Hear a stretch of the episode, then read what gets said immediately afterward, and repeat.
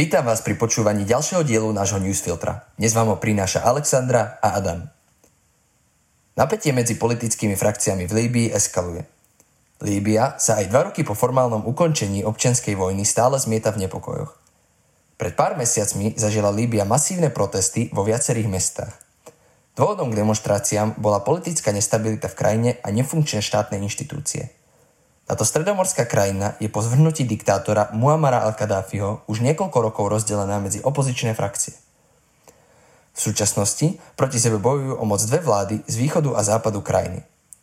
Každá z nich má vlastného premiéra a exekutívu podporovanú vojenskými milíciami a susednými krajinami. V noci 22. júla si ich zatiaľ posledný ozbrojený stred v uliciach Tripolisu vyžiadal 13 obetí a 3 desiatky zranených. Prezidentská rada Líbie následne vyzvala obe strany k prímeriu a prislúbila, že zahájí vyšetrovanie celého incidentu.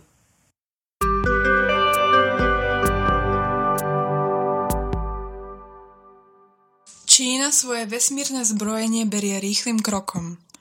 Stovky ľudí sa zhromaždilo na pláži ostrova Hainan, aby pozorovali úspešný štart čínskej vesmírnej stanice. Čína to s vesmírnymi pretekmi myslí vážne a veľmi rýchlo dobieha svojho amerického konkurenta. 18-metrová a 22 tón vážiaca stanica sa musí napojiť na prvú časť, ktorá bola vypustená v apríli. V oktobri bude nasledovať posledná, tretia časť. Celý projekt je nazvaný Tiankong, čo v preklade znamená nebeský palác a mal by byť plne operačne schopný koncom roka. Zatiaľ čo Američania a Rusi dávali dokopy vesmírne stanice 10, respektíve 12 rokov, Číňania to zvládli za rok a pol. Si Shimpyongom vesmírny sen naberá reálne kontúry. Podarilo sa im už poslať sondy na mesiac aj pristať na Marse. V roku 2030 majú v pláne na mesiaci vybudovať základňu s ľudskou posádkou. Ak budú pokračovať týmto tempom, nebudeme hovoriť o dobiehaní, ale predbiehaní západu.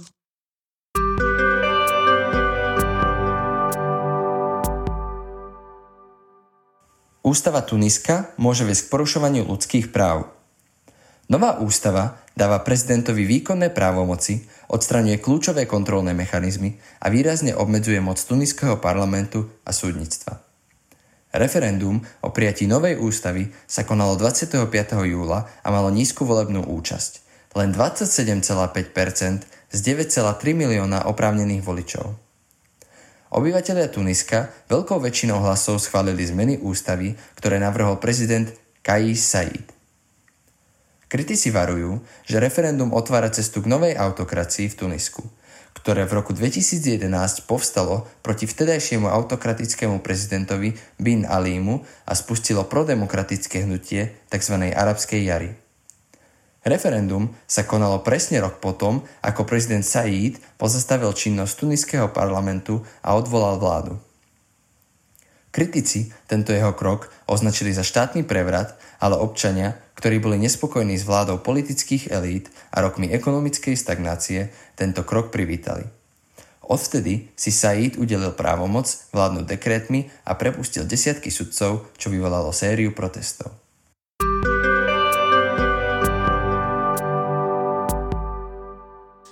Protestujúci sa pokúsili druhýkrát vtrhnúť do irackého parlamentu.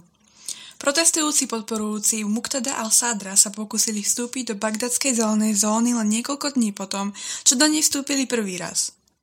Pokúšajú sa totižto dostať do parlamentnej budovy. Toto prichádza mesiace potom, ako Sadr nariadil svojim poslancom stiahnuť sa z parlamentu. Protestujúci sa ostentatívne hnevajú kvôli nominácii Mohameda Šial Sudaniho, irackého bývalého ministra práce a sociálnych vecí, ktorého vnímajú ako kandidáta proiránskych strán a taktiež ho obvinujú z korupcie. Mustafa al-Kadimi, súčasný iracký premiér, sa pokúša priniesť stabilitu do ťažko skúšanej krajiny. Irak trpí mnohými problémami. Má ekonomické problémy a životné prostredie bolo poškodené kvôli zlej správe. Turecko odrezalo vodný tok do Sýrie a Iraku, čo spôsobilo sucho. Okrem toho prebieha aj spor medzi Bagdadom a autonómnym regiónom Kurdistan o predaj energie a zisky. Irán používa Irak na pašovanie zbraní do Sýrie. Turecko často bombarduje severný Irak, pričom zabíja civilistov vo vojne, ktorú označuje ako boj proti teroristom.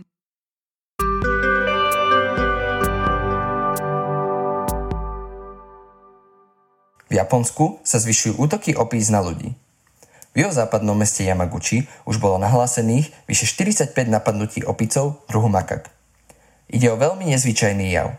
Útoky začali niekoľko týždňov dozadu, začiatkom júla a boli páchané prevažne na malé deti a starých ľudí. Poslednú dobu sa však rozšírili aj na dospelých. Medzi prvými napadnutými bolo štvoročné dievčatko po tom, čo sa makak vlámal do domu. K ďalším útokom došlo priamo v škôlke – Obete utrpeli silné škrabance na bruchu, končatinách a uhríznutia na nohách a na krku. Ani po nasedení viacerých ozbrojených hliadok sa nepodarilo útočníka zaistiť a policia pracuje aj s verziou, že ide o skupinu. Odborníci hovoria, že za útokmi je premnožený druh, ktorý nedávno bol vyhlásený za chránený a najmä v poslednej dobe zmenšujúca sa vzdialenosť medzi jeho a ľudským prirodzeným prostredím. To spôsobuje najmä zmena zalesnenia a klímy.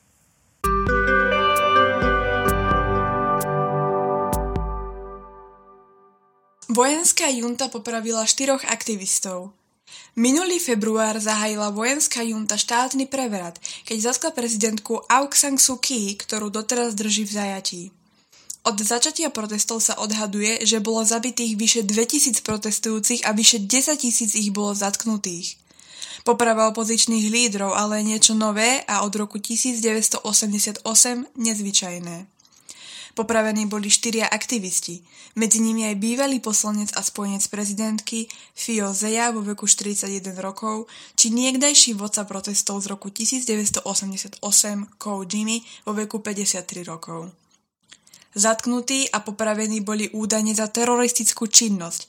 Nevie sa však ani ako boli popravení a nevie sa ani ako prebiehal proces, pretože všetko prebiehalo v utajení za zatvorenými dverami. Taký odsúdenia hodný akt násilia a represie nemôže byť tolerovaný, vyjadril sa šéf americkej diprom- diplomacie Antony Blinken. Kto však má reálne vplyv na vojenskú juntu nie je USA, ale Čína, ktorá nepreukazuje dostatočnú vôľu konať v danom regióne. Rovnako tak ASEANom vyjednaný 5-bodový plán pre Myanmar zlyhal. Zdá sa, že režimu okrem strieľania do vlastných občanov nevadí ani poprava politických oponentov.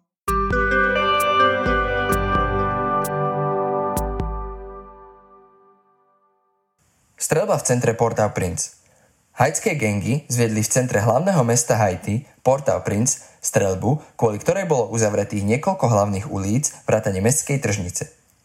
Pravdepodobne prepojený s násilím je aj požiar katedrály v Port-au-Prince, zatiaľ bez priameho dôkazu. Počas strelby sa trestanci z miestnej väznice pokúsili o útek, no ich snahy boli podľa hlavného inšpektora Piera Reného François márne. Strelba sa objavila aj v meste Cité Soleil, kde podľa OSN za posledný týždeň evidujú viac ako 471 ľudí zranených, nezvestných alebo mŕtvych. Vojny gengov sa zintenzívnili po atentáte na minuloročného prezidenta Jovenela Moisa, ktorý spôsobil mocenské vákuum, ktoré využívajú rôzne skupiny organizovaného zločinu na konsolidáciu moci a rozširovanie území.